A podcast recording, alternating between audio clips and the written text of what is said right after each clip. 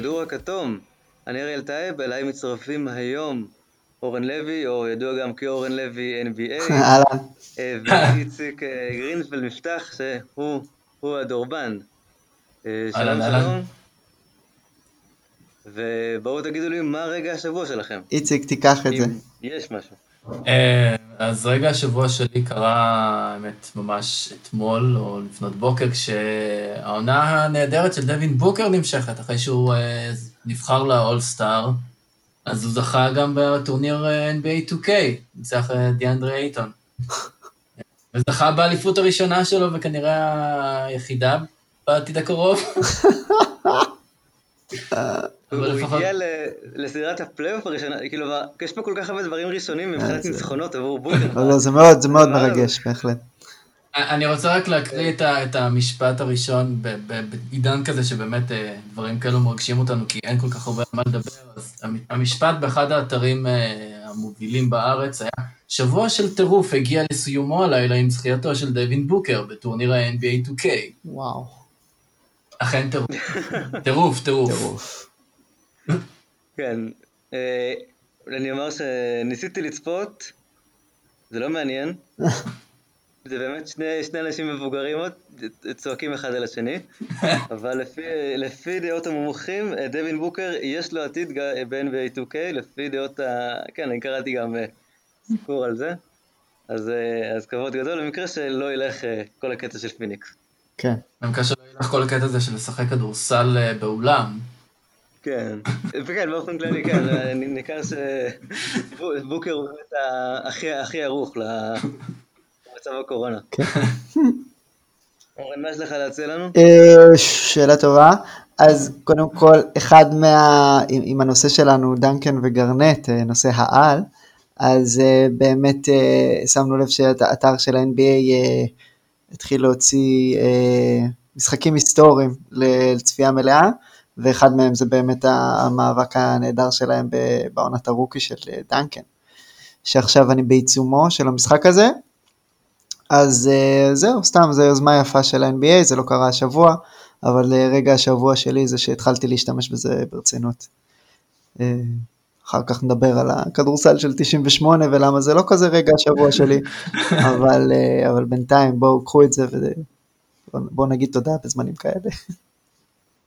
כן, אה, זה בהחלט אה, זמנים של נוסטלגיה, ובאמת אה, סוף סוף ה-NBA מתחילים קצת להשתמש ב- בארכיון העצום שלהם, כי באמת זה קרוב לבלתי אפשרי לראות משחקי עבר, כלומר חוץ מהעלאות הקראות ביוטיוב. נכון, נכון. או מנוי להוט אה, גולד, למשל. למשל. יש לי עדיין במג'יק מוקלטים אה, כמה משחקים. נו. אה, יכול למכור אותם בצורה פיראטית, אה, NBA שומרת עליהם כל כך קפוץ קרוב לחזה. אבל אריאל סתם מושך את הזמן כי, כי הוא, הוא לא רוצה להגיד את רגע השבוע שלו ומעניין אותי למה. באירוע סך הכל שבוע די שחון, אבל באמת קרו דברים, אבל לפחות אה, אה, אם כבר אנחנו אה, ממשיכים בתמת הקורונה, אז יש לנו חדשות אמיתיות אה, שמגיעות מה-NBA, אה, שהם גם רגע השבוע שלי, שדיווח מהאתלטיק על כך שהיחסים אה, בין רודי גובר לבין דונובל מיטשל הם אה, unsellable, בלתי ניתנים לתיקון על פי אה, מקור, אה, לא ברור, אה, כנראה בסביבת הג'אז, לא בדיוק ברור.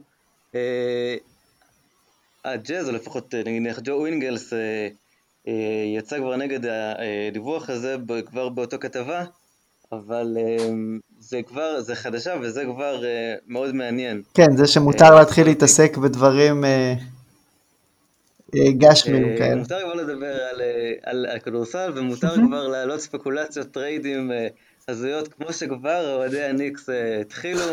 איזה אה, טריידים בדיוק עכשיו?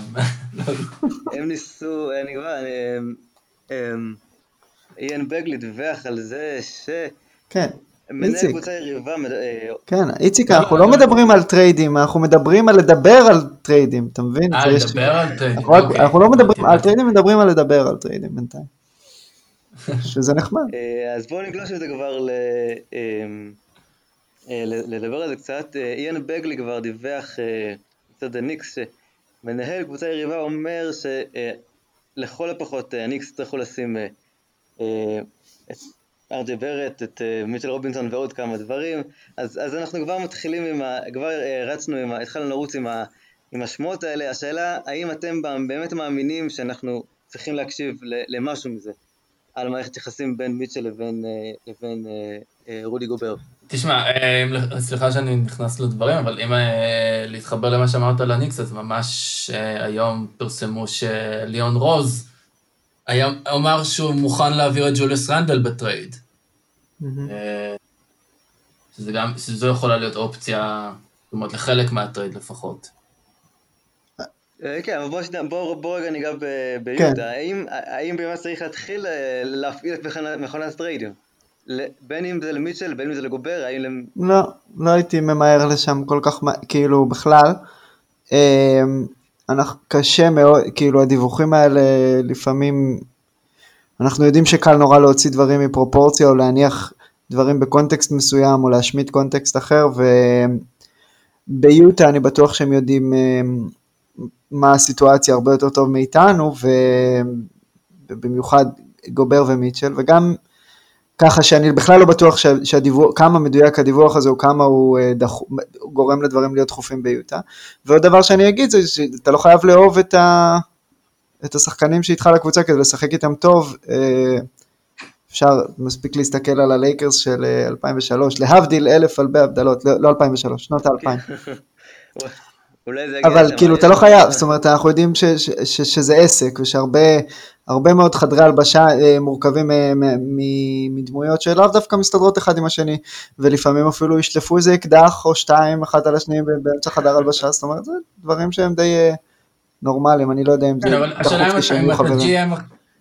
השאלה אם אתה GM עכשיו של יוטה ואתה רואה יש לך את רודי שמסיים חוזה עוד שנה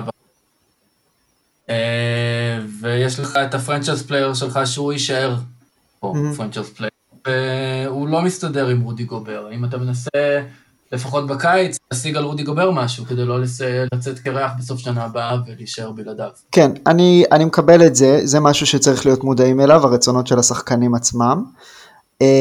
ומעבר, זאת אומרת שזו נקודה חשובה, מעבר לזה הייתי גם אומר שאם אני יוטה אני מסתכל על לעשות טרייד על, על, על גובר או על חלקים אחרים בקבוצה הזאת בצורה אגרסיבית בלי קשר למצב, ה, כאילו, למערכת היחסים בין שני הכוכבים. זאת אומרת, באופן כללי לא בטוח שיוטה נמצאת במקום שהיא רוצה להיות בו, מבחינת התקרה שלה, היכולת שלה באמת לאיים על אליפות עם, עם הגרעין שחקנים הזה, אז יכול להיות שזה פשוט איזשהו בוסט שפותח להם את הדלת. כאילו, אני יכול, אני יכול להסתכל על הדברים מהנקודת מבט הזו.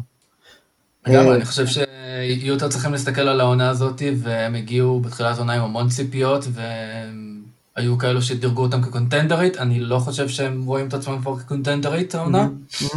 כן.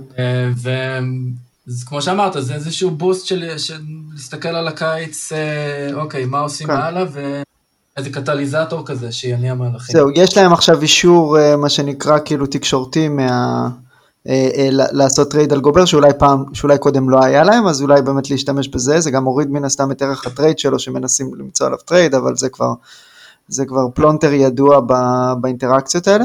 והדבר האחרון שאני אגיד זה שאם מיטשל הוא ה franchise player שלך, אני חושב שאתה בבעיה מלכתחילה. זאת אומרת, אני, אני לא רואה אותו עדיין ב-level הזה של, ה, של הסופרסטארים, ואני לא בטוח שהוא, שהוא יכול להגיע לשם, אני חושב שהוא מאוד קרוב לתקרה שלו. Uh, כיוצר וסקורר uh, as is. טוב, בוא, בוא נפרק את זה קצת. Uh, אני גם לא חושב שצריך לייחס לדברים האלה המון חשיבות. בסופו של יום, הדיווח גם דיבר על זה שמיטשל כרגע לא רוצה לשפר את היחסים ביניהם, ובסך הכל זה מוצדק, אפשר, מותר לכעוס, אפשר לכעוס. כנראה שדברים, שהדברים יגיעו להיות יותר מעשיים, כשיתחילו העולם של להתכונן לפלייאוף, של... ולהתארגן לקראת העונה, הדברים כבר ישתפרו. זה בהיבט הזה, בגלל זה אני לא, אני לא מייחס לזה המון חשיבות באמת, אבל כן, הנקודה הזאת כן מעניינת בסופו של יום, כלומר, האם אתה בכלל יכול לעשות על מישהו מהם טרייד ברמה של כלומר, כן, אתה אומר, אמ, שניהם זה לא, אולי לא ה franchise player, האידיאליים, אבל האם אתה יכול לקבל עליהם ערך דומה בכלל כשאתה שולח אותם בטרייד? אני לא חושב. אה, זה לא יודע אם זה דומה, אבל, אבל אה, שוב, הזכרת את הניקס, והגיע לשם בעל בית חדש, שרוצה לעשות ניקוי אורוות אולי, ורוצה קצת אה, לנקות את הבלגן שהשאירו קודמיו עם החתמת מיליארד power forward ים, ויכול להיות שדווקא בסיטואציה כזאת יוטה יכולה לצאת יותר טוב אה, ממה ש... ממה שהיא יכולה... אמ, כן, אבל מיטשל אני חושב שהוא off the table באופן די ברור, כלומר גם, לא משנה איפה אתה מבחינת הדעה על התקרה שלו, אני חושב שהוא כן באיזשהו אה, עקומה די, אה, כלומר עקומה די ברורה, כלומר אה, של שיפור. לא, הוא לא שחקן שמשיגים כל יום, זה בטוח. אני אני איתך, תמשיך. כן, אז,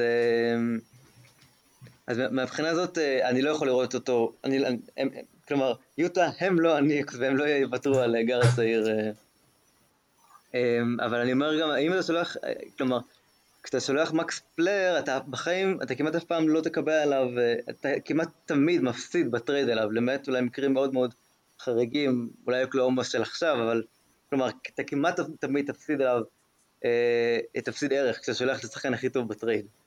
דברים שלמדנו כבר בעבר. אה, בגלל זה, כך או ככה, אני לא חושב שה... אלא אם כן הדברים יגיעו למ- באמת למצב מאוד מאוד דרמטי. אני מתקשה מאוד לראות אה, אה, דבר כזה קורה. אני גם בכלל בכלל לא בטוח כמה גבוה? ערך הטרייד. מה?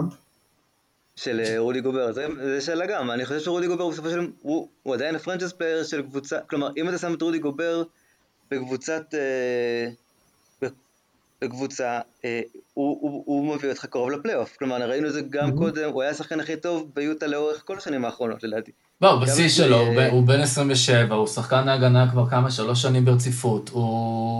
הוא- כן, הוא ינסה השנה, Mhm. כן. פשוט אה, אני מנסה אתה- להגיד שהחוזה שלו כבר נגמר, ואנחנו, והוא כן דמות, הוא כן אה, דמו- דמות חריגה בנוף של הפלייאוף, אה, וכן עולות שאלות שלא עולות כלפי שחקנים אחרים ב-level שלו, אם אנחנו מסתכלים על רודי גובר בתור, אה, סליחה אם ככה פרצתי באמצע שמישהו אחר לא, אמר, לא, בסדר, אז בסדר. גם אם, גם אם אנחנו מסתכלים עליו בתור שחקן שהוא איפשהו בין ה top, ב- בין העשירייה השנייה, כאילו איפשהו בין 10 ל-20 ב- ב- בליגה, פחות או יותר אני כאילו זה, עדיין עולות כלפיו שאלות בפלייאוף שלא עולות כלפי שחקנים אחרים שנמצאים באותו אה, דירוג אה, כללי. אה, נכון. ואם אתה לוקח בחשבון שהחוזה שלו של עומד להיגמר, אמ, אז אתה תצטרך להגיע לטרייד שגם מקובל עליו, שהוא, שהוא, יגיע, שהוא ייתן את האוקיי מהצד שלו, ואז אוטומטית זה מצמצם את הלברג' אה, שיש לך עוד קצת, כי זה חייב להיות מקום, חייב להיות מקום אה, שהוא יסכים להגיע אליו. אז ביחד, כשאני סופר את כל הדברים האלה, אז יכול להיות ש, ש, שיוטה, לא רק שהם יצטרכו להתפשר, אלא הם יצטרכו להת, להתפשר יותר ממה שהם אפילו אה, הניחו שהם יצטרכו, לא יודע איך להגיד את זה, כן. סתם משהו כן. שעכשיו עלה לי בראש תוך כדי, ואני אשמח לשמוע את ה- את ה- אה, את אריאל. מה אתה אומר על אה, דה רוזן תמורת גובר? על טרוזן תמורת כל דבר, אין... לא, עזוב, עזוב אותך עכשיו, איך זה... טרוזן תמורת, קנית אותי כבר. כן. קניתי. לא, השאלה אם דה רוזן בסיטואציה של אה, לשחק ליד אה, דונובין מיטשל יהיה- הרבה יותר אפקטיבי מאשר אה, בסן אנטוניו. אני, אני לא חושב על דה רוזן בתור, בתור נכס טרייד חיובי בכלל. כן, למה? שח- חושב שגם רוב הקבוצות כבר ויתרו על העגלה הזאת. אז אני חושב שיצא לו קצת כן. שם רע יותר מדי, אבל אה, כן, אוקיי, אני אני משוחד פה. אם אם תנסה למכור, אם אתה, כן, ברגע כשאתה שם את משקפי המכירה שלך, אז כן. אמ, טוב, אז אה, זה יוטה, עכשיו נגיע יותר לנושא המרכזי שלנו. אמ, לאור זה שאנחנו בעוד פודקאסט בימי קורונה, אבל לפחות אנחנו מקבלים אה, נושאים לשיחה מה-NBA, ואנחנו ממשיכים לדבר על ה-Hall of Fame. אחרי שדרור וניב כיסו את כניסתו של רודי טודג'מנוביץ', לא יודע, רודי טי, אה, להול אוף פיים, אנחנו ממשיכים לשחקנים אולי יותר משמעותיים, כבודו של רודי כמובן אה, במקום המונח, מרודי לרודי, עכשיו הבנתי... פחות, פחות פרסומות של נייקי היו עם רודי טי מאשר עם השלושה שאנחנו מתחילים לדבר עליהם. כן. משמעותית פחות פרסומות של אה, פפסי ונייקי. לא, הוא גם הוא אה, קשור בעקיפין אה, לפחות לשניים שאנחנו הולכים לדבר עליהם. כן, כן. אה, אז אנחנו עוברים ל... אנחנו עוברים אה, אה, שלושה שנכנסו, שנכנסו השבוע שעבר כבר, הודיעו על כניסתם, קובי בריאנט, טים דנקן וקווין גרנט, כל אחד מהם היה יכול להוביל בקלות אה, אה, אה, כן, מחזור או בטח. מחזור משלו. אבל, אבל הם כולם עשו את זה בבת אחת, אז בוא ניגע בכל אחד, אה, אה, בוא ניגע קצת בכל אחד.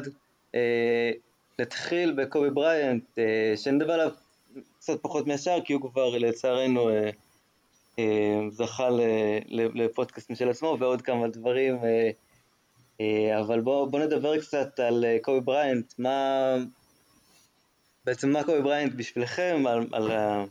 אנחנו מדברים פה על אה, אה, חמש, חמ, חמ, חמש, אה, אה, חמש פעמים אה, אה, אלוף, אה, MVP אחד, אין ספור אה, All NBA, לדעתי 15, בוא נראה כמה זה בדיוק, אה, ואייקון של, אה, של דור, אז מה, מה אתם אה, רוצים לומר על קובי בריינט ועל כניסתו? אני אקח, אה, אני אגיד ש...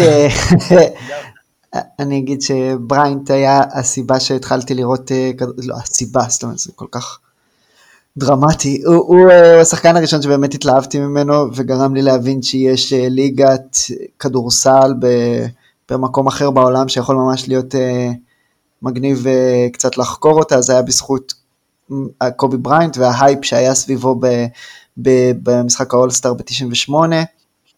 אה, כל הדרמה שם, כל הצבעוניות היה שם, המשחק הזה הוא כאילו נחקק לי בזיכרון, וגם זה שבתור קיבוצניק אה, ראיתי את המשחק הזה בבית ילדים, המדריך שלנו, הייתי בכיתה ז' או ח', והמדריך אה, החוצניק שלנו אמר לנו בואו בואו אני צריך להראות לכם משהו, קרא לכל הבנים, אז זה היה עוד בנים בנות, והראה לנו את המשחק אולסטאר מ-98 בקלטת וידאו כזאת מצ'וקמקת,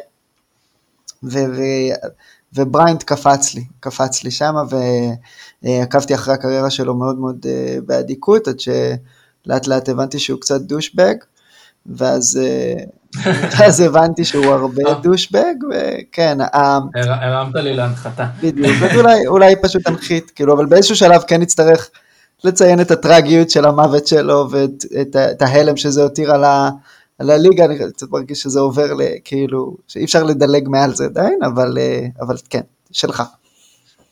אני חושב שאני עברתי עם קובי איזשהו תהליך התבגרות, אה, אם אפשר לקרוא לזה בתור אוהד של, ה, של הליגה. התחלתי בתור לראות את קובי כ- כבד גאי של הליגה, כ...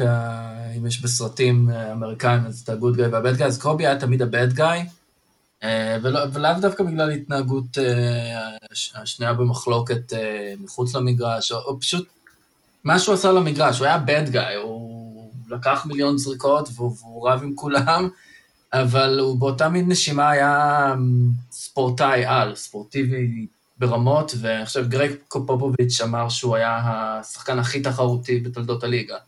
זאת אומרת, מבחינת אה, הדרייב התחרותי שהוא הביא, זאת אומרת, היכולת שלו להגיד, אוקיי, אני אבוא ואני אנצח את כולם, כל מי ש... את כולם עכשיו על המגרש, והוא עשה את זה לא מעט פעמים. אה, אז כן, ועם כן. השנים למדתי, למדתי יותר להכיר ולהעריך את הצדדים האלה בקובי, אה, למרות כל הכאב לב שהוא גרם לי בתור אוהד סן אנטוניו. כן, כאב, כאב לב, אני חושב ש... אה, כלומר, כן, זה בעצם היה הדבר הראשון שהוא, שהוא הציג, וזה היה קצת קשה לראות מעבר לזה גם. אה, כלומר, את הצדדים האחרים הוא באמת ניסה, זה אולי רק אחרי הפרישה שלו, שניסה יותר להראות את הצדדים היותר אה, רכים שלו, אבל אין- אין ספק שאתה... אה, המנטליות ממבה היא קצת קלישאתית, אבל היא בהחלט קיימת.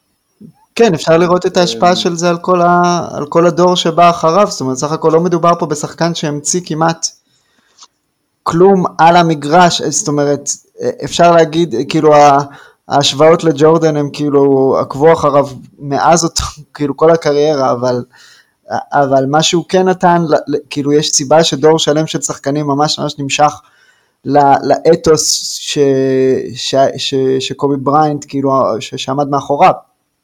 אז כאילו יש דברים שאי אפשר לקחת ממנו עם כל הבעייתיות של, ה, של האישיות שלו שאני חושב שאף אחד כבר לא, כבר לא מכחיש. כן, אה, ואני רוצה לגעת בעוד עוד דבר אחד על קובי, כלומר, כשאני חושב על קובי, אני, כלומר, יש המון דיון סביבו על, אה, על האם הוא, כלומר, איפה הוא מדורג, כל הזמנים, מקום, אה, כלומר, מקום ראשון, מקום, לא מקום ראשון, אבל כלומר, יש, יש, יש אוהדי קובי שמנסים לדרג אותו מאוד מאוד גבוה. והנקודה הזו של כמה הוא היה משמעותי, כלומר, בואו ננסח את זה יותר טוב, אה, מבחינתי, כשאני רואה אותו, אני באמת חושב שהוא שח... אולי שחקן הכדורסל, שחקן הכדורסל הכי טוב בכל הזמנים, כלומר, מבחינת היכולות שלו.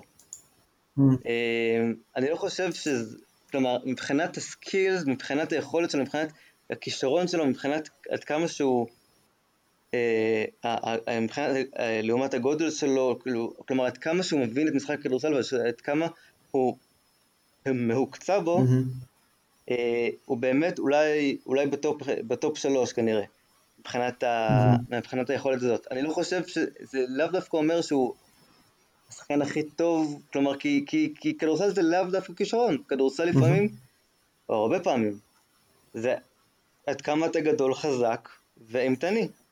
אה, ואולי שם... אה, זה לא רק זה, זה גם איזה סוג של חבר לקבוצה אתה, ואיך אתה מתייחס למשחק, זאת אומרת, אתה צודק לגמרי שמבחינת, ש, שזה לא הכל, כאילו, אבל זאת אומרת, יש הרבה, הרבה מאוד אלמנטים שקובי בריינט נכשל בהם, או אפילו, הוא היה פחות טוב מה, מה top של ה top, כאילו, זה לא חייב להיות רק כמה אתה גדול. עדיין הוא הצליח ברמות. כן, כן, כן, חד משמעית, אנחנו מדברים פה על ההבדל בין להיות top 3 לבין להיות top 12, לצורך העניין. נראה לי ששלושתנו יחסית במקום די דומה מבחינת הדירוג שלנו את קובי בריינט ו- וכמה שהוא נמוך, אם אני יכול להגיד, נמוך יותר או גבוה יותר, אה, כאילו גרוע יותר מהדירוג ה- של המיינסטרים, אה, לפחות מאיפה שאנחנו שומעים, נכון? כאילו... אה, זה נכון, אבל אני עדיין חושב שמבחינת היכולות שלו, מבחינת הנתונים כן. שלו, הוא באמת מקסם את עצמו, כלומר, את, הוא מקסם את היכולת שלו להשפיע על המשחק, אה, גם אם זה לא היה, אה, כלומר, זה אולי היה, התקרה שלו הייתה יותר נמוכה נגיד באיזשהו לברון ג'יימס, כן, או משהו כזה. אז אני חושב, אני, אני, אבל... סליחה, תמשיך. לא, זה אתה יכול להמשיך. אה. צר לי, אז אני מנסה לומר, כאילו, אני, אני איתך עם הקו מחשבה הזה, אני כן חושב שאתה עושה לזה טיפ טיפה אידיאליזציה מדי. אני חושב שהוא היה סופר מוכשר מבחינה התקפית ומגוון התקפית וקורא את המשחק בצורה עילאית, אבל גם כן, נגיד זק לא מדבר על זה ואני די מסכים איתו כשהוא אומר, קובי בריינט יכול היה להיות כל סוג של שחקן שהוא רצה והוא בחר להיות הסקורר ה... זה, וזה אולי קצת נוגע במה שאתה מדבר עליו.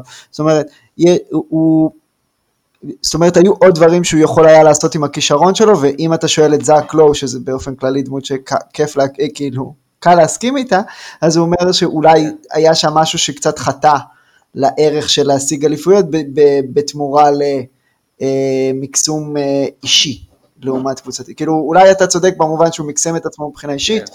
אבל מבחינה קבוצתית משהו שם היה קצת, אה, קצת חסר, וראינו את זה כאילו מבעבע. אתה חושב שאם היה לוקח צעד אחורה, נגיד, באמצע שנות האלפיים, או מוכן להסתדר יותר טוב עם teammates והכל, הוא היה לוקח יותר מחמש אליפויות? אה, זאת שאלה טובה, אני חושב שהוא היה נותן לעצמו צ'אנס גדול יותר לעשות את זה. כן, אפשר להגיד שקובי בריינט לא היה ה teammate האולטימטיבי, למרות שהוא, אם תשאלו אותו, כן חשב ככה דווקא. אה, אני לא אומר את זה בציניות או משהו, כאילו פשוט דיבר על הצורת מנהיגות שלו בתור משהו שהוא חריג אבל, כן. אה, אבל הוא עדיף. אה, אז כן, לא, אני, אני לא מסכים עם זה, אני חושב ש, שהיה בבריינט משהו אנוכי מדי, שבפירוש מנע מאנשים להצטרף אליו, ו- וגם אלה שהצטרפו אליו לא מיצו את עצמם לפעמים בגלל זה.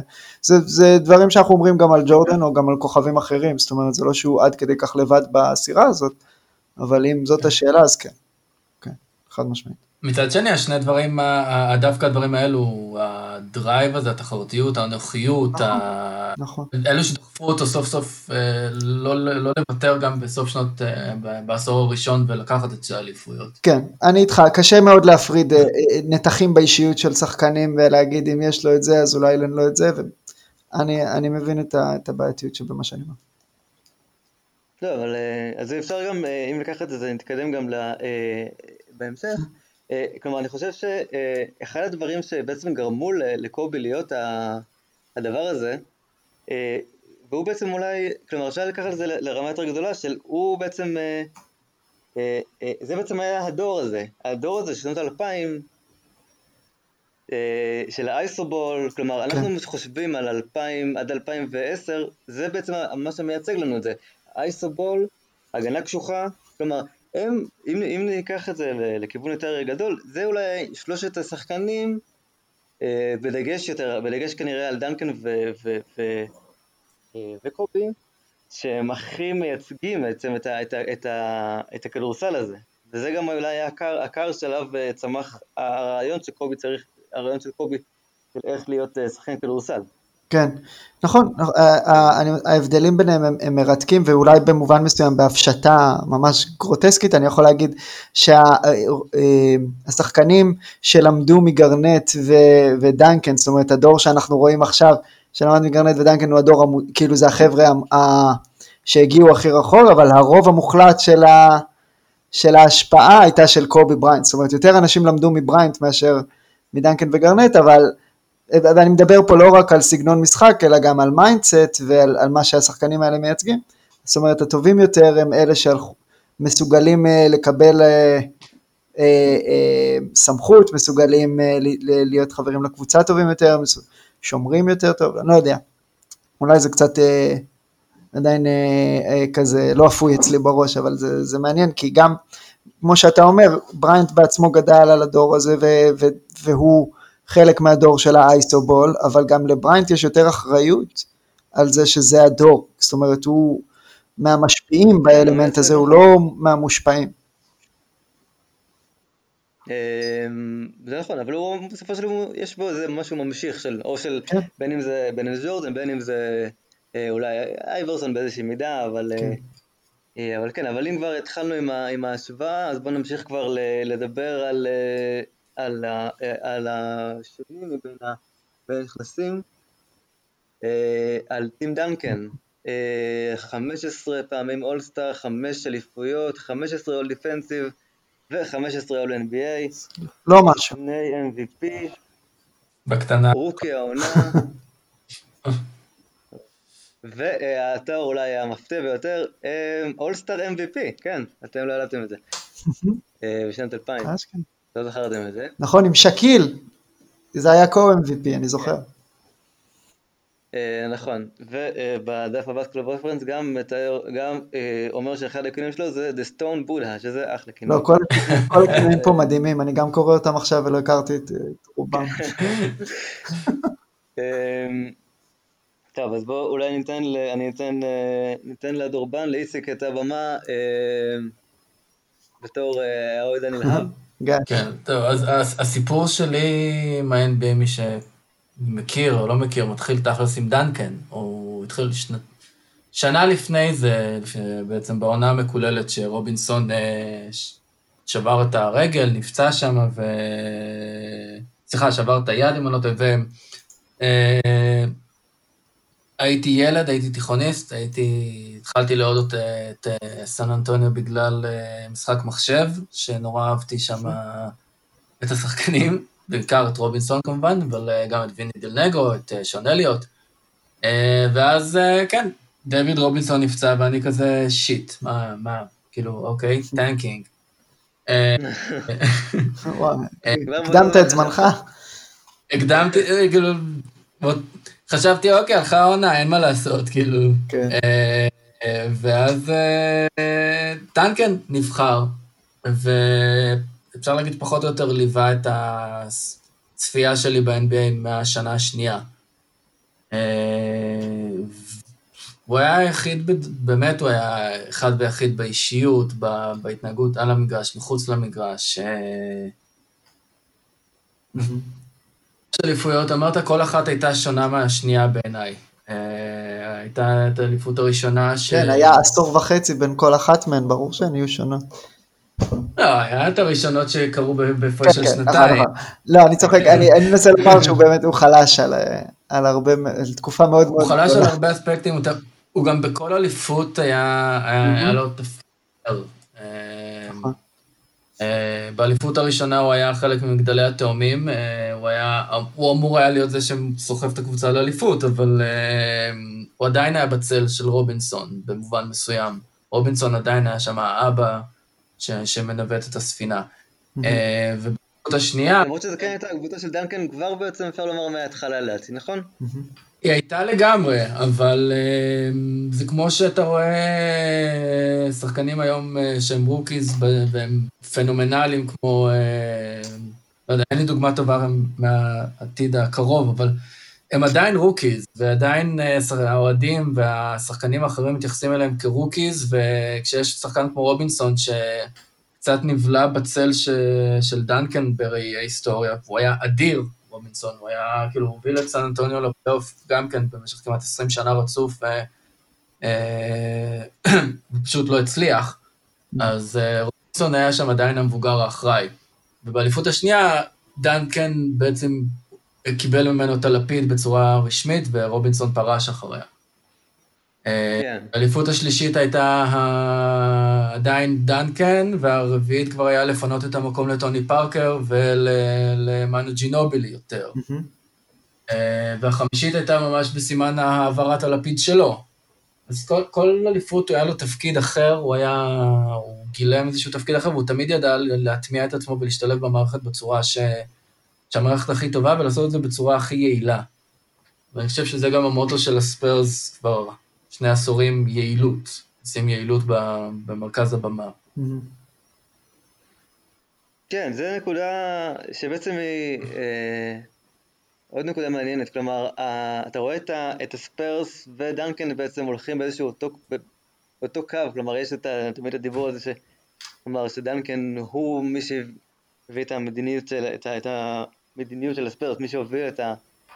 את ה בעצם המנהיגות שלו, זה למה הספרס הוא, הוא, הוא ארגון כל כך, אה, כל כך טוב. וזה תמיד פעילות מעניינת. כן, גם הזכרת את... או, סליחה. לא, כן, אורן, תגיד כן. מה שאתה רוצה לומר. אז כאילו, באמת הזכרת, איציק, את, ה... את שתי האליפויות האחרונות, וזה באמת איזשהו מוטיב אמ, שחוזר עם, אה, ש, שעולה עם הקריירה של דנקן זה שהוא היה דומיננטי ואפקטיבי גם אחרי הפריים הפיזי שלו, אחרי השיא הפיזי שלו, אה, אולי כאילו איזה עשר שנים אחר כך, כאילו משהו מאוד מאוד אה, אה, מרשים, כאילו כשמסתכלים על זה מרחוק, אבל אני גם חושב שזה קצת עבד לרעתו מבחינת שקצת שכחנו איזה, איזה יצור אתלטי מדהים הוא היה, איזה פריק אתלטי. אה, וזה קצת כאילו נשכח ונותנים לו את הקרדיט על, על הסנסei החכם והזקן שככה מחנך את, ה, את הילדים. אני חושב שדנקן כ, כשחקן כדורסל... זה דבר שאני הכי מסכים איתו אי פעם. זהו, אני קצת, כאילו בגלל שהוא היה כל כך טוב בגיל כל כך מאוחר, אה, כאילו זה קצת אולי לברון ייפגע מזה בעוד איזה 5, 6, 25 שנה מהיום, זה שישכחו איזה, איזה אתלט מטורף הוא היה כשהוא היה ב... בשיא הפיזי שלו, אני חושב שזה קורה גם קצת עם דנקן אה, בדיעבד. אני מסכים, אני חושב שאני רואה הרבה דברים, מה שלברון עושה בשנים האחרונות אה, במודל הזה של דנקן, של לדעת אה, לשנות את עצמך ולהתאים את עצמך למגבלות של הגיל, לתפקיד שאתה רוצה לגלם בקבוצה, ועדיין להיות דומיננטי, ועדיין להיות דומיננטי גם אם אתה לא קולע הכי הרבה נקודות, ולהיות דומיננטי גם אם אתה לא זה שעיקר הפוקוס עליו בהתקפה, למרות ש, שכן, עיקר הפוקוס היה על דנקן בהתקפה אולי עד השנים, ממש השנים האחרונות. כן. כן, ובעצם גם הדבר שגם, כלומר, בכל החמש אליפויות האלה הוא עדיין היה, אה, לדעתי, כן, גם, גם באליפות האחרונה עם, ה, עם 20 נקודות במשחק 6 או משהו כזה, כלומר הוא תמיד היה, אה, הוא היה בורג מרכזי תמיד, שזה משהו שגם לפעמים, גם נשכח קצת, הוא תמיד היה שם, הוא תמיד היה שחקן משמעותי, גם אם לא ברמת אולסטאר, אבל, אבל, אבל כלומר, דבר שקצת נשכח לדעתי, כשמדברים על דנקן, כלומר, התחרותיות שלו היא אדירה. כן. הוא מאוד רצה את האליפות האחרונה הזאת, הוא... צוחקים תמיד שה... הוא הרי האיש, איך קראת לו? הסטון בודה? האיש עם הגפואות וזה שלא מביע רגשות, אז אומרת, צוחקים שהפעם היחידה שבה הוא הביע רגש זה אחרי ההפסד שלה, שהוא הפסיד את האליפות ב-2013. נכון. הוא הכתיב, הוא דפק אה, על הפרקט. אה, זה... אולי, זה אולי הרגע הכי, מז... כלומר באיזשהו קטע מוזר, זה כנראה התמונה הכי מזוהה איתו. אה, וזו התמונה שמראה כמה הוא באמת רצה לפרוש עם עוד אליפות אחת, להעביר שם ככה, ללכת ולהעביר לדור הבא את הפרנצ'ייז, כשהוא עדיין באיזשהו מקום של שיא, אחרי עשר שנים שכונות. כן, ואליפות עונה אחר כך הייתה כל כך, כל כך מתוקה בגלל זה. נכון? זאת אומרת, mm-hmm. היה איזה closure אה, שהוא כנראה הכי, הכי דרמטי, כאילו אם זה לא היה סן אנטוניו זה היה מרגש, כאילו מבחינת, אתה מבין את הבדיחה, זה לא היה על חשבון. לא, כן. כאילו, אה, זאת אומרת, היה, נורא נורא שמחתי שהגרעין הזה של סן אנטוניו הצליח להתגבר על, על מה, אני ממש הייתי באדם, והעונה של האליפות האחרונה הייתה באמת בית ספר לכדורסל. זה אחת הקבוצות הכי טובות, כשאנחנו מדברים על קבוצות כדורסל ברמה המקצועית, אין, אי אפשר לבקש יותר כמעט ממה שהם השיגו ב, ב, באותה עונה. עם דנקן כבורד מרכזי. זה מתחבר דווקא יותר לפופוביץ', שבאמת הזיקוק של כל מה שפופוביץ' ניסה במשך 15 אה, שנים ליצור ולבנות, ועם כל השחקנים שהוא אסף מהיקב ומהגורן. כן, וזה אולי משהו אחרון להגיד על, על דנקן, אה, לפני שבטח נעבור בקרוב לגרנט, זה שדנקן אה, אה, הגיע לליגה עם המאמן המושלם בשבילו, כאילו הגיע ל, לסיטואציה מושלמת, למאמן שאימן אותו לאורך כל הקריירה, וזה, כשאומרים לא לשפוט אה, אף אחד על פי ה-best case scenario, קצת אי אפשר לעשות את זה עם דנקן, כי הוא היה ב-best case scenario שלו לכל, ה, לכל הקריירה, ושזה אולי זה לא, זה לא תמיד כל כך אה, מושלם לכל שחקן אה, ברמה שלו שנכנס לליגה. זה גם לא כזה אה, מובן מאליו, כי היה שב-2000 הוא שקל לעזוב לאורלנדו. כן, אבל זה עדיין כאילו הבחירה שלו, זאת אומרת, אה, כן. אני מסכים, זה, זה יש, אה, יש סיפורים ממש מגניבים על ה... על ה... כן, בוא נדבר על הסיפורים על דנקן ועל גרנט, אני מניח, עוד בהמשך. כן. רגע, כן, נדבר על כל הדברים האלה, ניגע בהם. אני גם רוצה לומר על, אה, על דנקן, אה, כלומר, אני גם רוצה לשים עליו קצת פוקוס, אני חושב שלא, כמו, ש, כמו ששניכם ציינתם, הפוקוס עליו הוא, הוא, הוא, קצת, אה, הוא קצת מבולבל לדעתי, mm-hmm. כלומר, כלומר, מדובר פה באחד השחקנים הכי דומיננטיים אי פעם, מדובר פה אולי בשחקן ההגנה, כלומר, לפחות אולי בשחקן ההגנה הכי טוב אי פעם, כלומר, אנחנו לא מדברים עליו ברמה הזאתי. כן, אני איתך. אה, אבל אני לא... הוא לא פוספס, הוא לא זכה, אני חושב, בשחקן ההגנה אף פעם, נכון? גרנט גם לקח. לא, אה, זה נכון, כן.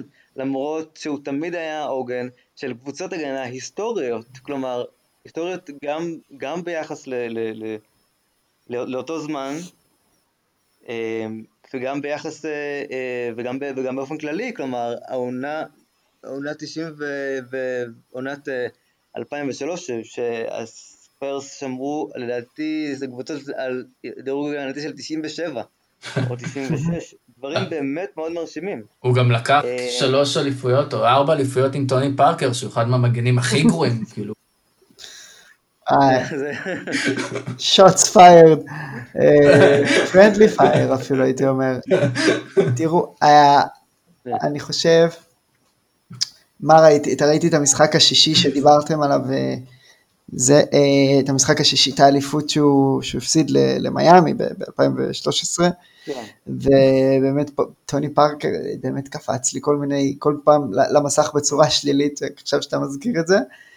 אה, אה, זהו, לא היה לי לאן לקחת את זה, פשוט נזכרתי פתאום במשחק הזה, ופתאום אני קולט כמה משחקים היסטוריים אני רואה ואני מתגעגע לכדורסל, כאילו אמור להיות לנו fucking כדורסל עכשיו.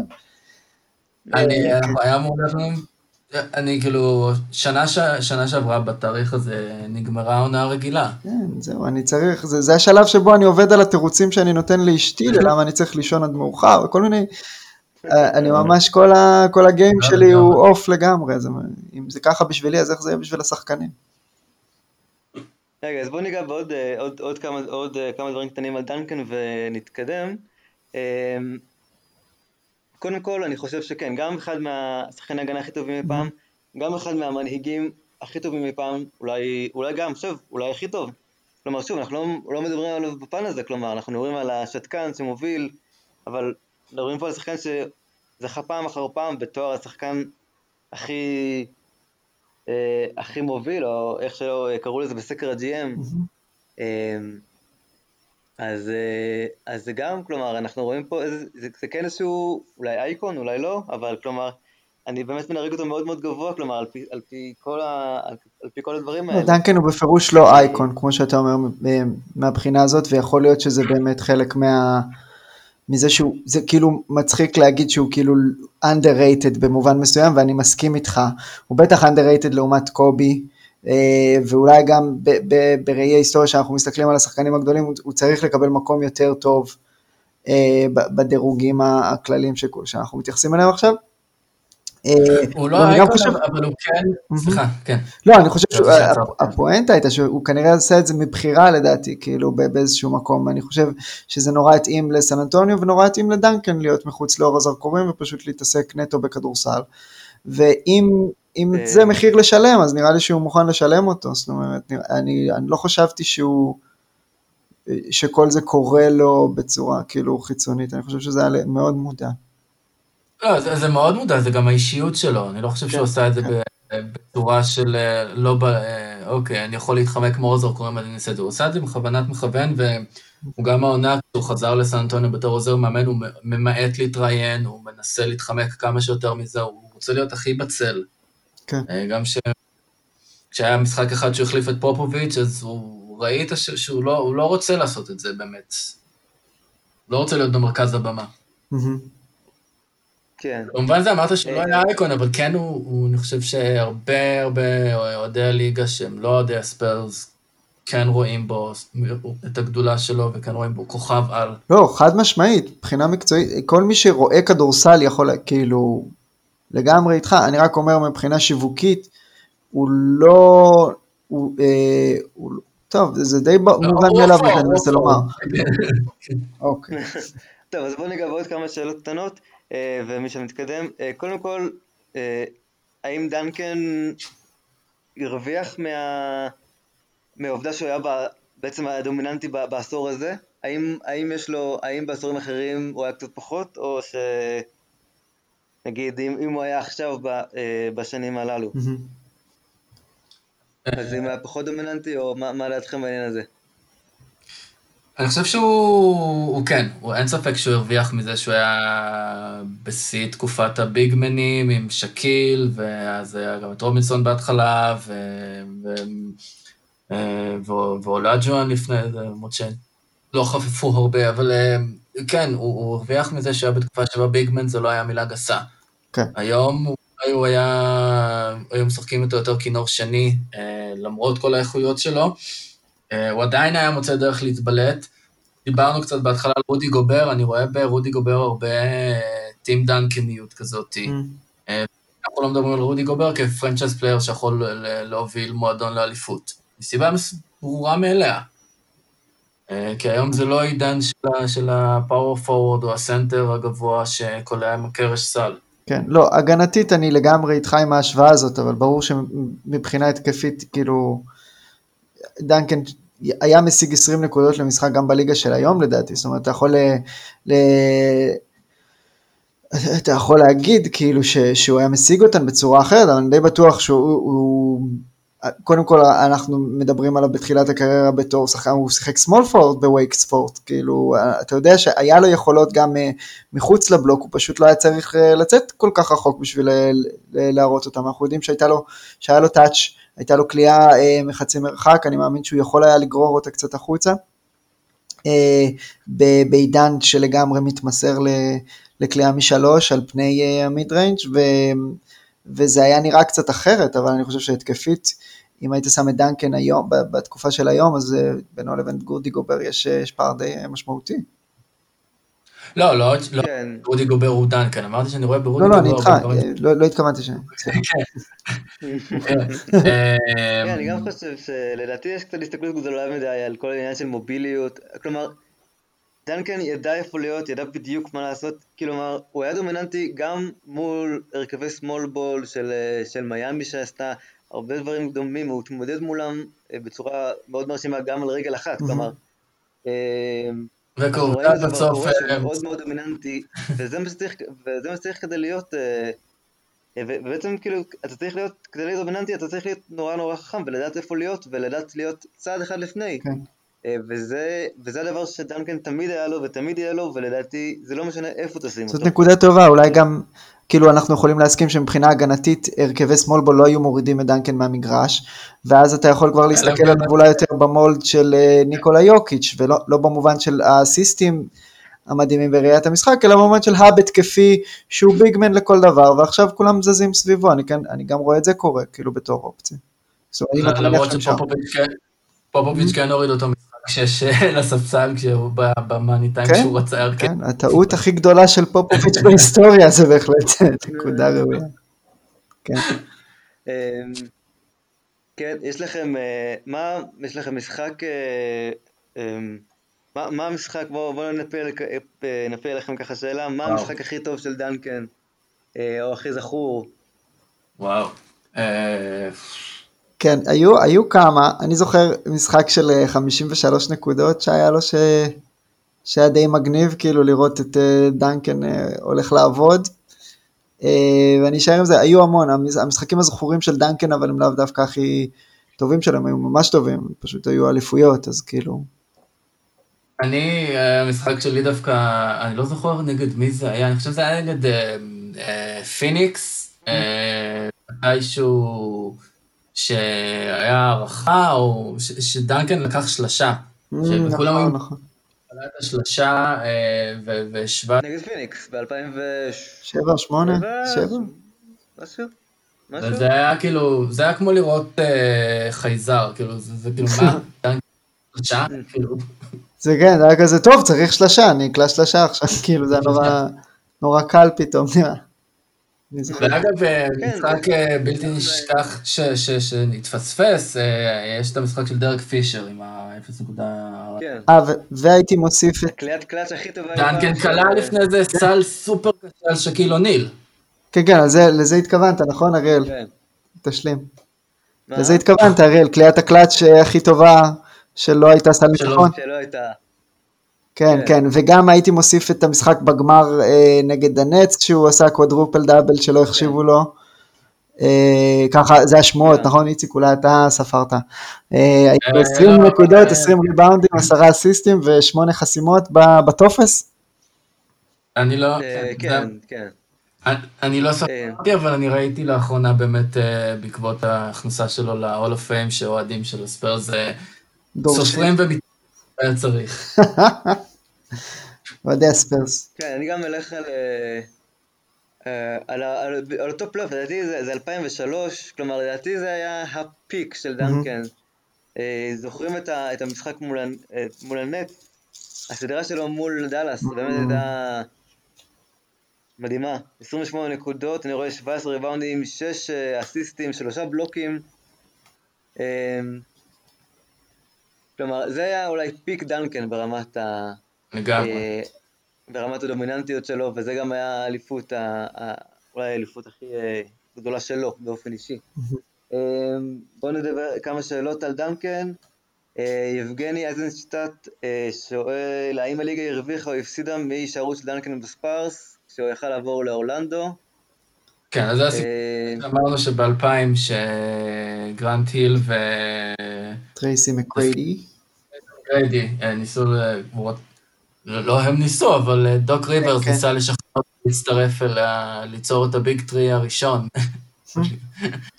אבל הס- הסיפור שם ש, שהתגלה בשנים האחרונות, שזה נפל בגלל שדנקן שאל אם, uh, מה המדיניות לגבי בנות זוג על המטוס, ודוק ריברס אמר לו, no spouses on the team plane.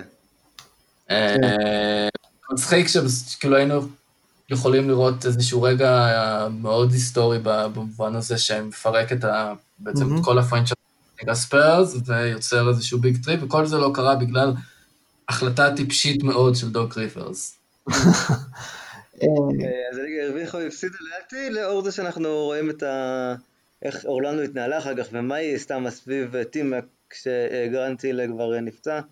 אה, אני חושב שבהחלט הרווחנו קבוצה אה, טובה יותר. איציק בטוח הרוויח. אני בטוח הרווחתי, אני חושב שגם הליגה הרוויחה, הרוויחה franchise שריתק פה אוהדים לפחות כמה שנים טובות שהביא... אני לא יודע אם אה, מנו ג'ינובילי וטוני פארקר היו פורחים ככה בלי טים דנקן לידם. ברור. אותי שמנו ג'ינובילי, אחד מהשחקנים שהכי אוהבים לאהוב. אמ, ולא היינו זוכים לשתי, לאליפות של מיאמי ואז לאליפות של הספיירס, שהיו שני רגעים מאוד מאוד דרמטיים ומרגשים כן, אבל בליגה. הדלק, הדלק של ה-NBA אה, הוא לא אה, מריטוקרטיה של כאילו הקבוצות הכי טובות בהיסטוריה, זאת אומרת אנחנו עדיין חיים על הדרמה ועל ה, על ה, על החלק היותר צהוב נקרא לזה של המשחק ואני חושב כאילו זה לא שאני עכשיו אה, מתחיל להשוות בין, בין היקום הזה ליקום מקביל או שבו דנקן הוא לא ב- בסן אנטוניו אבל כאילו אתה צריך לשאול מה יותר כיף לא מה יותר טוב בהכרח. זאת אומרת יכול להיות שהיה משהו דווקא די מגניב בטים-אק וגרנט היל ו... ודנקן אה, תחת אה, דוק ריברס בשיא הקריירה שלהם, כאילו מינוס, מינוס היל. דווקא יכול להיות יכול להיות. כן, די מגניב. אמ, טוב, בואו ננסה אולי להגיע לשאר השאלות. אה, בואו אולי בעצם בואו נעשה פה rapid fire. איפה אתם, מתי חכים? איפה אתם מדרגים את דנקן בדירוג כל הזמנים שלכם? top שמונה, לא יודע, הייתי שם. אותו סליחה. הייתי שם אותו חמישייה, אבל אבל אני משוחד. אה, אוקיי. אני גם, אני גם שם אותו חמישה, אני לא חושב שאני משוחד, זה אובייקטיבית אה, סבבה. אגב, גם, ודרור גל סוויסה, אה, לאן אתם רואים את קריירת האימון של דנקן מתקדמת, והאם ומתי הוא יירש את המקום של, של פופ? האם אתם רואים את זה קורה? איציק? אם אתם הולכים לפי מה שדנקן אומר, אז זה לא יקרה. אה, צריך לזכור אבל שבקיץ עזבו את הספיירס שני אוזנרי מאמן שהיו שם הרבה שנים. אחד זה עם אודוקה שפחות מכירים, והשני זה אה, בחור שקצת יותר מכירים, אטורה מסינה, אה, ואטורה מסינה אה, לפי השמועות, לפי ההנחות של כל הפרשנים, לרשת את פופ. אם הוא עזב בגלל כסף חזרה לאיטליה, תירוץ טוב. אני מניח שהוא עזב כי הוא הבין שהוא לא יירש את פופ. אה, השאלה היא למה הוא לא יירש את פופ. אה, וזה סימן השאלה הגדול, באמת אה, דנקן מסומן שם. כן, גם הדמות... דנקן- כן השאלה- דנקן כן. גם דנקן בשני המשחקים שפופוביץ' היה הורחק השנה, לא, לא שיחק, לא, לא אימן השנה, הוא זה שבעצם אימן. כן, אז אני, לא רואה אותו משתלב בהמשך, למרות שהוא לא רוצה כרגע, או לפחות מצהיר שהוא לא רוצה. כן, ודמות חשובה בתוך כל המיקס הזה זה בקי המון וה... והפוטנציאל שהיה לה להיות המאמנת הראשונה ב-NBA. אוקיי, טוב, אז אה, בנימה הזאת סיימנו את אה, טים דנקן, ובואו נמשיך אה, לשחקן השלישי, לקווין גארנט. קווין גארנט, 15 פעמים All-Star, 9 פעמים All NBA, אל- אלוף פעם אחת, 12 All Defensive, Defensive Player of the Year ו-MVP ב-2003-2004. מה אתם רוצים לומר על קווין גארנט? שהוא בעצם אה, גם לקח ל- לקובי אליפות אחת. שזה זה כבר, כבר טוב. אין טוב מלהתחיל אה, ולספר עליה על חברים, אה, חברים. כן, קווין גרנט הוא... זה לקשר את הכל, כן. סליחה. לא, לא, אין לי, לא ידעתי כל כך לאן אני לוקח את זה. סתם, אני מסתכל פה על הכינויים של קווין גרנט, והם באמת כבר הרבה יותר הגיוניים לעומת הכינויים של דנקן, אז תודה לבסקטבול רפרנס שהם גם מאזנים את זה קצת. ובאמת אה, שחקן שהוא נורא מגניב באמת להשוות אותו לטים דנקן, אה, בתור, אם אנחנו כבר בכיוון של, אה, של שאלות של מה היה אם, אז, אז קווין גרנט וטים דנקן, אתה, אתה יכול להגיד, ש, בלי להתייחס לאופי, אלא מבחינת skill set ומבחינת היכולות המקצועיות שלהם, היה שם משהו שהוא, שקל להשוות בין, גם ברמה וגם ב, ביכול, ב... זה שהמשחק שלהם היה די דומה, אה, לפחות על פניו, ולשאול מה היה קורה אם, אם טים דנקן היה, אה, היה, היה בגוף של קווין, זאת אומרת היה מגיע למינסוטה כן. בתור תיכוניסט, וקווין גרנט מה הוא היה עושה בתור, אה, בתור שחקן בן 22, רוקי בן 22 אצל גרג פופוביץ', זה יכול להיות, כי האופי שלהם הוא, הוא הכי שונה בעולם לעומת כמה שהמשחק שלהם דומה. אבל כן. אתה, אתה מדבר על זה שהוא מגיע ב-95 או שהוא היה מגיע ב-97? אז אני אומר, אם גרנט היה מגיע אחרי ארבע שנים בקולג', כאילו כבר בתור אה, אוקיי. rookie מוכן, וטים אוקיי. דנקן היית זורק אותו לזאבים, literally, אה, בתור rookie בן 18, אז אה, סתם מעניין אותי, כן, שוב אנחנו נכנסים למה היה אם, אבל כאילו, אני חושב שקווין גרנט, יש לו צורת מנהיגות אחרת מאוד מזה של טים דנקן, אנחנו מדברים על השתקנות ועל ה...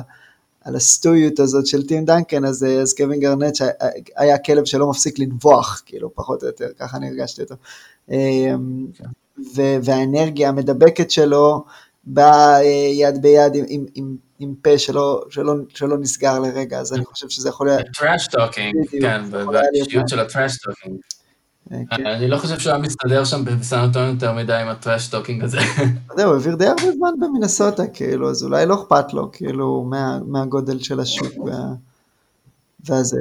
כן, אבל... אה, לא, אני מדבר על המועדון כן, כמועדון, לא. אז אני חושב, אבל אתה רואה את זה כל הזמן, שהמועדון, אני חושב שסן אנטוניו הרבה יותר מושפעת מהאופי של טים דנקן, מאשר טים דנקן הושפע מסן אנטוניו. אני חושב שהכוכבים...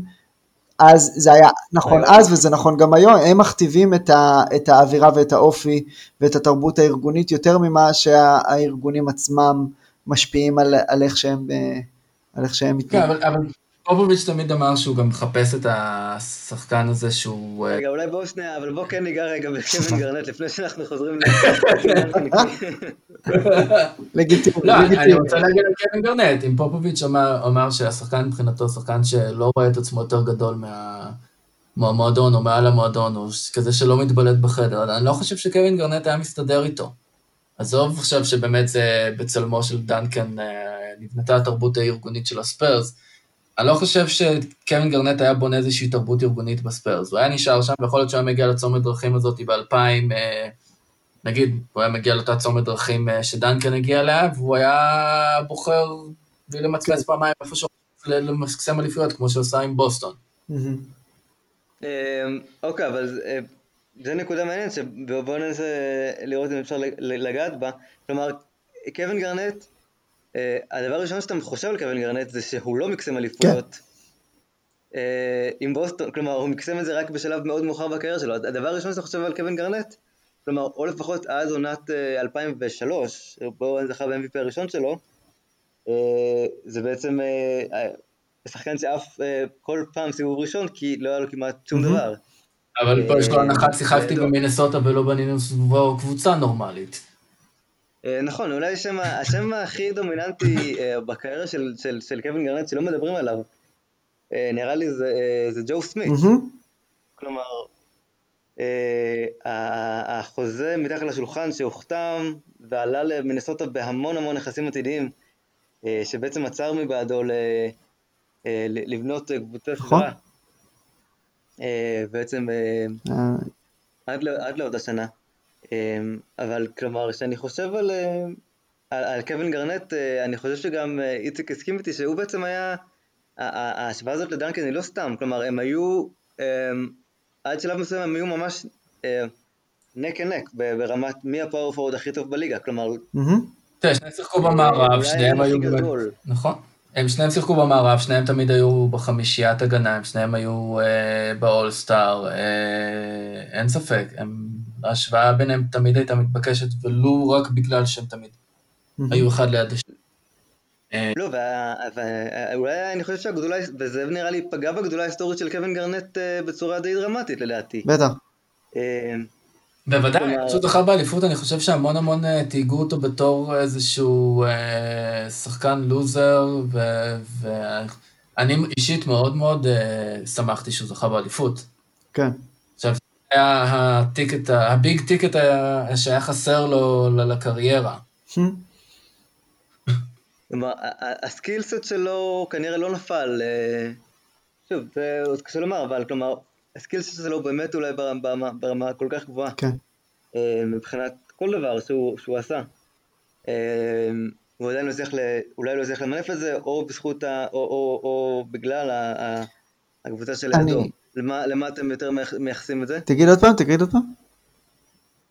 אה, השאלה כלומר, אה, האם אתם מייחסים את הכישלון שלו אה, יותר, יותר אליו, אה, או מייחסים את זה... לא, חד משמעית, שלו? אה, מינסוטה היא, היא הרבה יותר אשמה בחוסר, ב- בכמות האליפויות שיש לקווין גרנט במינסוטה, אני מאשים את מי שמסביבו הרבה יותר ממה שאני מאשים אותו, אה, והזכרת את, אה, האם הוא לא יכול באמת, כלומר, מספרי פלייאוף שלו הם כן יותר נמוכים ממה שהם... מספרי הפלייאוף אה, של כולם הם יותר נמוכים, זאת אומרת, זה, לאו דווקא, וגם אנחנו מסתכלים על קווין גרנט, כלומר, אם יכול להיות, כמה יכול ה focal point של... אני, לא אלופה. חושב שהייתה לו הזדמנות אמיתית במינסוטה אה, להשפיע על הצמרת של, אה, של ה-NBA, ואני מאשים באמת, כמו שאתה אומר, את ההנהלה על זה, והמקרה של ג'ו סמית בתור מיקרו-קוסמוס, אבל ברור שהיה לזה impact עצום על היכולת של הקבוצה לבנות את עצמה, גם כשהיא הייתה לא טובה, תחשוב על זה שהדראפט הוא אה, אה, מן הסתם, הוא נכס יותר גדול ככל שאתה פחות טוב, ואם אתה בהנהלה גרועה אז יכול להיות שאתה לא תהיה טוב מספיק. אז, אה, אז בטח במובן של, נגיד, אני אגיד את זה ככה, כש, כשאני אמרתי, ש, כששאלנו איפה טים דנקן ממוקם, ו- והגענו למסקנה של top 5, איפשהו בין top 5 ל top 8, אז אני דיברתי על הקריירה של טים דנקן. אני, מבחינת כדורסל, אם את- אתה שם לי את, את טים דנקן וקווין גרנט אחד מול השני, אני בכלל לא בטוח שטים דנקן הוא השחקן כדורסל עדיף על קווין גרנט, אני חושב שהקריירה שלו הייתה, אה, הייתה עדיפה. זאת אומרת, קווין גרנט אה, לא נופל ממנו בעיניי בהרבה, בכמעט, אה, זה לא משהו שאני מוכן להגיד שטים דנקן טוב יותר בכדורסל מקווין גרנט, חד משמעית. אה, לחלוטין, אני חושב שאם אתה מסתכל כמשווה ביניהם כשחקני כדורסל, נטו יכולות, אז הם נק טו נק. מה שמכריע את הכף בדנקן זה הארגון שבו הוא צמח, ומשהו, ההישגים שאליהם הוא הגיע, אבל... כן, אבל פה אתה נותן קרדיט לדנקן על הנסיבות, נכון? לא, לא, גם, נכון, גם. אוקיי, אבל, סבבה, אה, אז... אוקיי. ולכן, כשאתה משווה מבחינת קריירה, כמו שאמרת אורן, אז אין ספק, הקריירה של גרנט הייתה, כאילו, הי... לא, לא יודע, אין לי מילה להגיד חוץ מאיך לא לנהל קריירה, כנראה, אם אתה... אמ, כן. כן, כלומר, אפשר לדבר קצת על, אה, על מה קווין גרנט היה, כלומר, skills, כלומר, קודם כל מה קווין גרנט היה, ה skill set אה, הכי מרשים לגבוה באותו זמן לדעתי. השחקן all around הכי טוב אה, של התקופה, לדעתי במקום גבוה מאוד בכל הזמנים, טריפל דאבל, אה, בזמנים שטריפל דאבל היה די קשה. להשיג, אה, טריפל דאבל כמעט קבוע. אה, שיחק כרכז בעונת ה... במקום סם קסל, נכון? בעונת 2000 ו... אני לא יודע, שיחק כרכז, כאילו, הי- היו לו אה, זה, לקח יותר בחמש מהנתח שלו של הגיעו הובלת לפלייאוף. הכדור, כן. כן.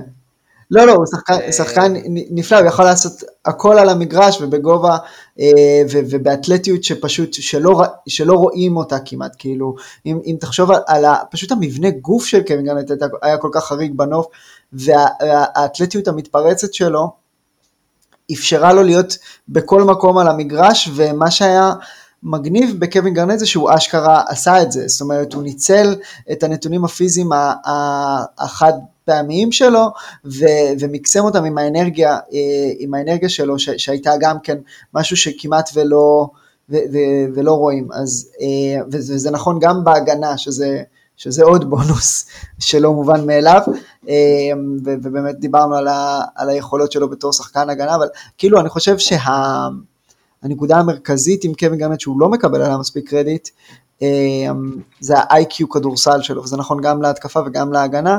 אמ, אם יש, יש דיבורים על נגיד אייברי ג'ונסון ששומע את אה, קווין גרנט אה, קורא את התרגילים של הקבוצה, קווין ג'ונסון בתור מאמן היריבה שומע את אה, קווין גרנט מדבר על, ה, על איזה כן. תרגיל עכשיו הקבוצה מריצה מולם, וכאילו כמה מתסכל זה יכול להיות למאמן.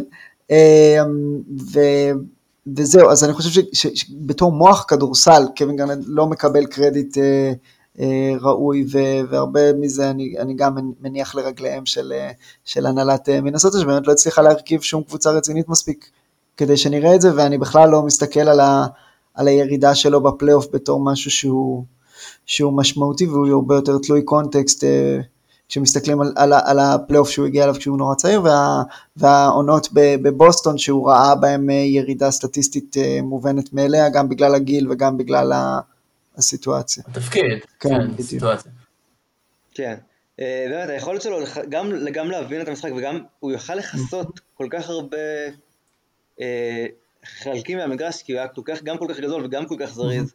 אה, משהו שבאמת אה, אה, יוצא דופן. אמ, לא יודע אם ראינו, לא יודע אם נראה. אה, אתם חושבים שהוא, כלומר, חלק מה... אתם חושבים שאולי הקדים את זמנו?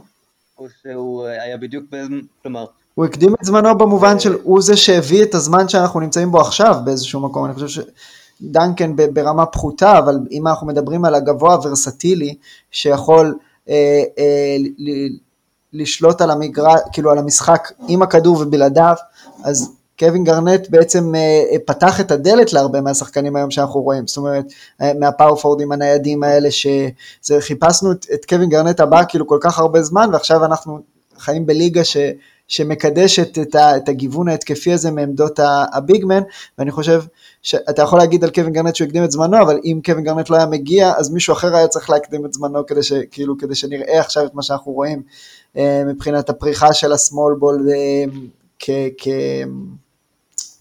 כאידאה. אני אישית הייתי מאוד מאוד שמח לראות את, אה, לראות את קווין גרנט היום בליגה שלו. זה יכול היה להיות מדהים, מדהים.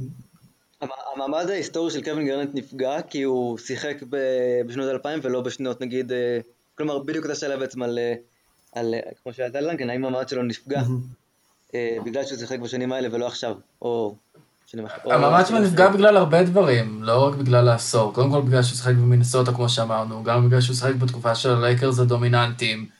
אה, אני מניח שעוד ניגע בזה, אבל היה לו כאילו את הפלייאוף הכי טוב, ובסוף הוא הפסיד ללייקרס ב-2003, וכאילו... כן.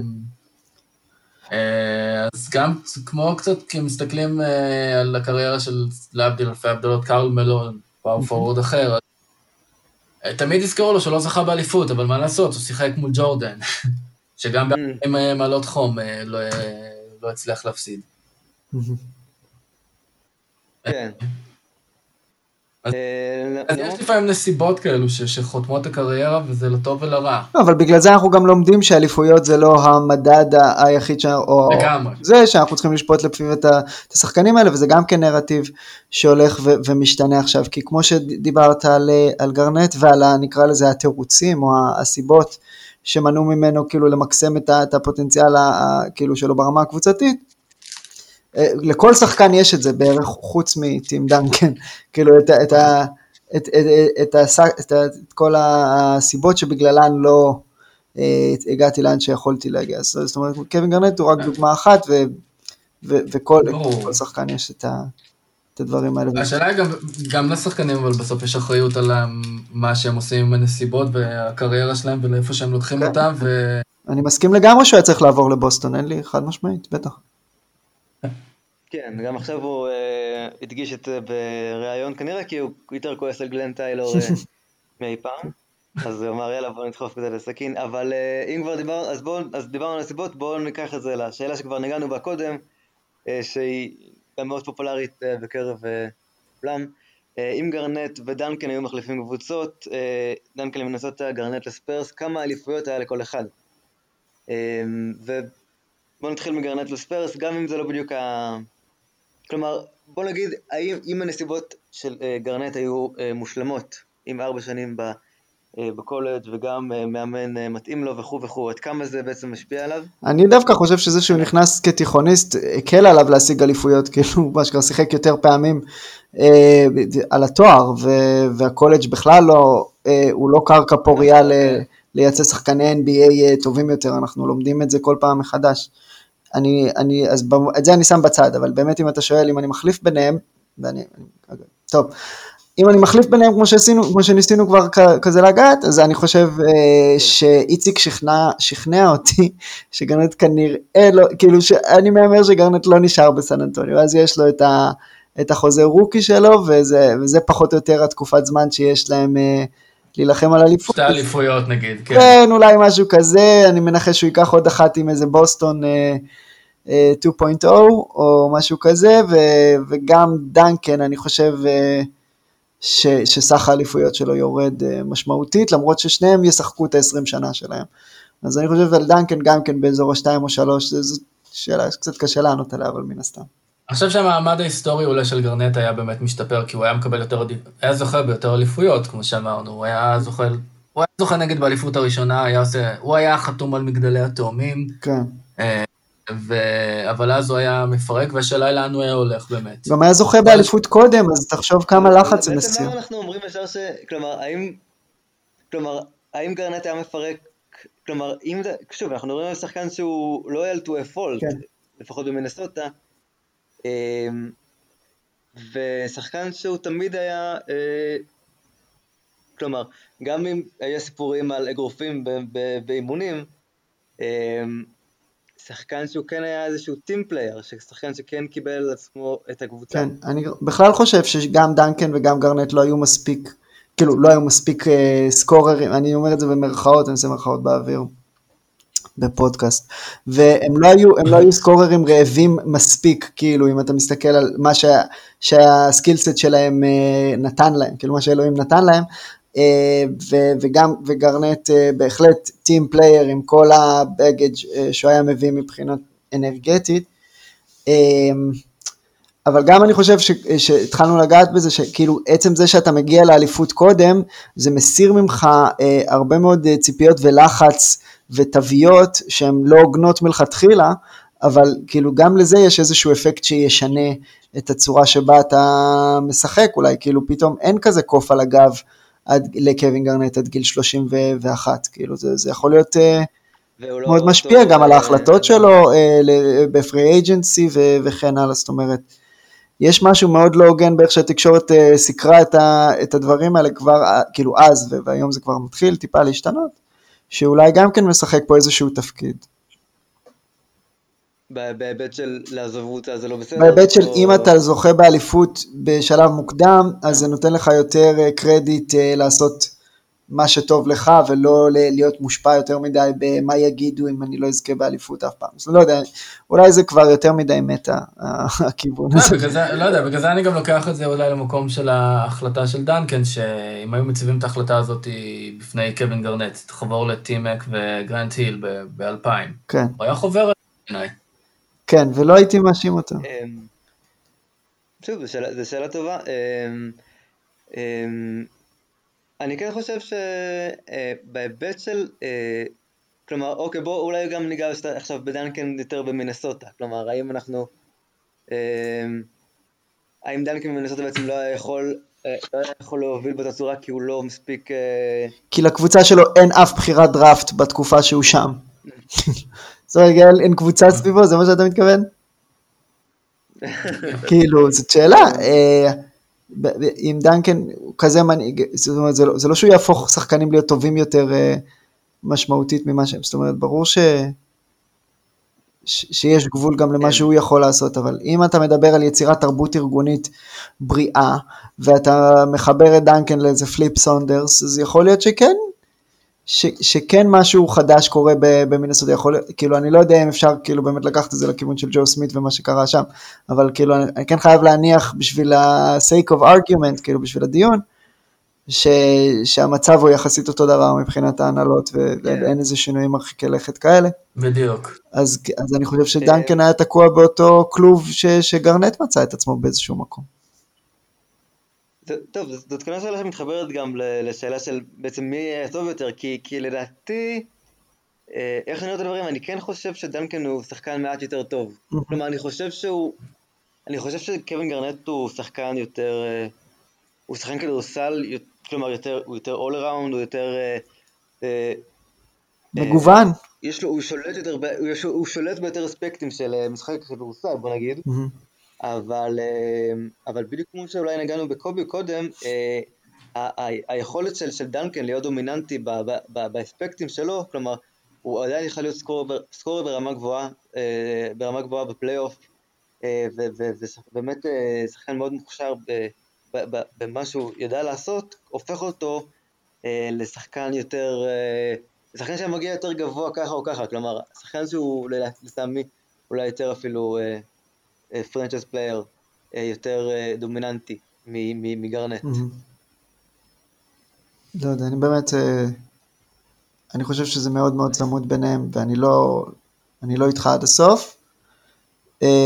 ובהיבט הזה, אם אנחנו באמת, כאילו, רק פשוט שלא נשכח, כשאנחנו משווים ביניהם, היה, יש פודקאסט מדהים של בן טיילור, שעושה בדיוק את זה, נכון, נכון. עם אדם סנלינגס מ-ESPN, אה, כאילו מי, ש, מי שהנושא הזה מספיק מעניין אותו כדי להישאר איתנו שעה ורבע, שעה ושש עשרה, אה, אז, אז אתם צריכים כאילו להאזין לפודקאסט של בן טיילור, Thinking Basketball, אה, יש שם הרבה פנינים בדיוק על הנושאים האלה. סליחה, תמשיך. לא, כן, זו המלצה, המלצה ראויה, ובן טיילור המלצה ראויה באופן כן. כללי. וטוב, זו אולי השאלה האחרונה שלנו. עם מי היית מעדיף לשחק ולמה? וואי, אני. ההשוואה בין קווין לא, לא הבנתי את השאלה כל כך, אני מודה. האם היית מעדיף להיות teammate של... אה, של דנקן או אה. של גרנט, אנחנו כבר יודעים מה אתה הולך לענות, זה קצת מיותר שהסברנו לך. אבל אה, לא, לא, סתם, אני אתן לך רגע לחשוב על זה, ואני אגיד שגם אני אלך עם דנקן, כאילו, גם אני אלך עם, בחרתי בשבילך עם מי אתה הולך, שאני חושב שקווין גרנט יכול להיות teammate אה, ממש ממש מגניב, אבל יש משהו שהוא קצת מאיים וקצת מפחיד, ואני כאילו קצת uh, מעדיף את, ה, את הצ'יל, מעדיף את הרוגע uh, שטים דאנקן משרה על, על ארגון כדורסל, מאשר האנרגיה התזזיתית וה... והבלתי מתפשרת של קווין גארנט, אני מעריך את שניהם, אבל אם אתה שואל אותי איפה, היום, איפה הייתי מעדיף להעביר את היום יום שלי, אז אני, אני חייב ללכת עם, אה, עם The Stone Buddha, נקרא לזה, עם טים דנקן. אז כדי להתחמק מהבנאליות, אני, אני אשנה את השאלה קצת, סליחה, למי... אה, אה, למי הייתי מעדיף לצאת לקרב, וזה חד משמעית עם קווין גרנט. כי דנקן היה מקריב את עצמו בשבילי בקרב, אבל גרנט פוחת את היריב כאילו בשבילי. גרנט היה מקריב את היריב בשבילך. אני מקריב את היריב. אמ, אמ, אני כן רוצה שאנחנו, כלומר, יש פה, כולנו פה אה, אה, אוהדי דנקן ואוהדי ספיירס, זה קצת... אה, לא, לא, אני לא. אבל... אמ, נכון, אתה עוף מוזר. לא, באמת לא. אבל... אבל כן ניגע בזה שכאילו, קווין גרנט הוא דמות מאוד אהודה, לפחות מבחינת מי שמדבר על נוכחות לוקרום. כן. לא, לגמרי, גם אורן נגע בזה, אורן אמר, נכון. למרות שאני רק חצי מסכים איתי לגבי זה, זאת אומרת, יש דארק סייד לקווין גרנט שהוא אה, קצת לא נגענו בו, וקצת קשה לגעת בו, כי קשה מאוד לשמוע דברים רעים על שחקנים ברמה הזו. אני מקווה שזה בסדר שאני ככה חוטף את הדיון ועושה פרסה למחץ למקום אחר, אבל אולי כאילו... אולי רק שווה להגיד, זאת אומרת, קשה מאוד למצוא לכלוך על שחקנים שהם ברמה הזאת, אה, אה, לא, לא תמצא הרבה עיתונאים שרוצים ללכלך עליהם, כאילו הרבה מהתקשורת שרוצה להיות אה, זה, למרות שעכשיו אנחנו כבר רואים הכל. אבל בגדול עם קווין גרנט, אה, כן ראית רמזים לבריונות בסיטואציות מסוימות, במיוחד מול יריבים, במיוחד אם הם, אה, אם הם לבנים ורכזים, כמו חוזה קלדרון ואחרים, זאת אומרת, אה, ו, ויש סיפורים כאילו מהצד השני של קווין גרנט, ג'וקים נועה ואחרים שגורמים לי לחשוב שכאילו, לפעמים, כאילו, באמת אני אומר, לפעמים אם יש מישהו שהוא קצת מצטייר כאסהול ממש טיפה, בתקשורת והם ברמות של קווין גרנט, אז אני חושב שכנראה שיש עוד, עוד מזה מתחת לפני השטח, אז יכול להיות שיש איזשהו משהו שם. אה, גם גרנט בעצמו לא היה. אה, כן, מכחיש, או כן. אה, אומר אחרת, או גם, גם אמר, העיד על עצמו שהוא trash talker כזה. לא, trash talk זה דבר אחד, אבל כן יש, יש דיווחים על קווין גרנט שהוא יורד לפסים שהם לא... שהם כאילו מחוץ לגבולות של, שה-NBA כאילו סיגל לעצמו, אה, או שאתה יודע. אז, אז זאת אומרת, יש אה, ויש. שזה תמיד השאלה אם זה טוב או לא טוב, וכן אפשר גם לדבר על זה שקווין גרנט בעצמו הגדיר את אה, טים דנקן כ trash talker הטוב ביותר. כמי שהצליח להיכנס כן. למוח, כן. הכי טוב כן. מבחינת trash talk. למי שלא מכיר את הסיפור, אז הוא סיפר הוא סיפר בריאיון לא מזמן שטים דנקן היה פשוט ניגש אליו וכזה עונה לו בצורה נורא אדיבה כזה, כמעט, יופי, nice try. וזה כאילו הכי מכבה אותך שאתה בא. כן. כן, בואו אה, אה, כנראה אה, סיימנו. יש לכם עוד משהו לומר על אחד משלושת ה... אה, רק אולי להזכיר לצופים, למאזינים הצעירים, אה, וזה את הסדרה האלמותית שלו נגד הקינגס ב-2003, אה, בעונה שהוא הפסיד ללייקרס בעצם. קווין גרנט. כן, כן, כן, אנחנו מדברים לגבי... אה, דבר, כן. חשבתי שפתחנו את זה כן, לשלושתם, כן, תמשיך. לא, האמת שאפשר, בוא נדבר גם על, אולי גם נזכיר גם את המשחקים הטובים ביותר, את המשחק הטוב ביותר של ארנט עבור כל אחד מכם. אז רגע. אז נתתי את הספוילר בעצם, המשחק השביעי נגד הקינגס. רגע, אני פותח את השורה הסטטיסטית שלו, כי אני לא באמת זוכר בעל פה. אה, זה משחק פסיכי לגמרי מול, אה, מול קבוצה מאוד underrated אה, בסקרמנטו, זה גם תכלס. מול סקרמנטו שכן, עם סטויאקוביץ', סטויאקוביץ', וובר, דיבאץ', נכון. ומייק ביבי. אני מושך את הזמן כדי שתמצא את השורה, כן? אני יכול להמשיך. הידו טורקוגלו, ריק אדלמן. 32 נקודות, 21 ריבאונדים, 4 חטיפות ו-5 חסימות. יאללה. כן, מטריף. אה, לגרנט עצמו יש ציטוט. וכל זה כשהוא עושה אגב עבירה אחת כל המשחק, עבירה אחת. כמה זמן הוא שיחק, אם אתה כבר שם? 45 דקות. יאללה. אז לקווין גרנט היה uh, ציטוט לגבי uh, רונדו פעם אחת, שהוא אמר, זה היה נראה כאילו יש, uh, רונדו השיג טריפל דאבל באותו משחק, והוא אמר, זה היה נראה כאילו רונדו, יש שלוש ממנו על המגרש, שלושה ממנו על המגרש. ואני חושב שלפעמים שחקנים רואים את עצמם בשחקנים אחרים, ואז הציטוטים מופלאים כאלה עולים. אני חושב שקווין גרנט היה מאוד מודע. לנוכחות שלו על המגרש ולכמות האנרגיה שהוא מוציא ואיך שזה משפיע על, על, על ההגנה ועל היריבה שלו, כאילו, אז אני חושב שזה היה מאוד telling שגרנט הולך לשם כדי לתאר אה, משחק גדול של מישהו אחר. וזה הדוגמה שאתה נותן עם, ה, עם המשחק של הקינגס, היא מאוד עולה לי, השורה הסטטיסטית הזאת. היא פסיכית, כאילו. כן, ש, שמישהו מולו אגב לא היה פראייר בכלל, קריס כן, ובר. כן, בדיוק. ומשחק שבע. חד משמעית, זה לגמרי המשחק שלי גם. כן, אוקיי, אז אני, אני אלך על המשחק, אה, אולי משחק 6 מול הלייקרס, אה, mm-hmm. בניצחון הגדול שלהם, אה, והזכייה שלו באליפות, 26 נקודות, 14 ריבאונדים, שלושה חטיפות, וש... שלוש חטיפות, ושאגה, שאגה בלתי נשכחת בסוף. באמת, אולי, איך, בין הרגעים, אם, אם, אם אה, אולי אחד השחקנים המרגשים ביותר כנראה, מבחינת כן. המרגשים ביותר אי פעם. אה, מבחינת האחד אה, שלבש את הרגשות שלו על השרוול, כן. חד משמעית. זה מה שרציתי לומר. אני עדיין לא בטוח שהוא התכוון להגיד את זה בקריאה, שהוא כאילו ככה בסוף המשחק, אני די משוכנע שהוא ניסה להגיד משהו אחר.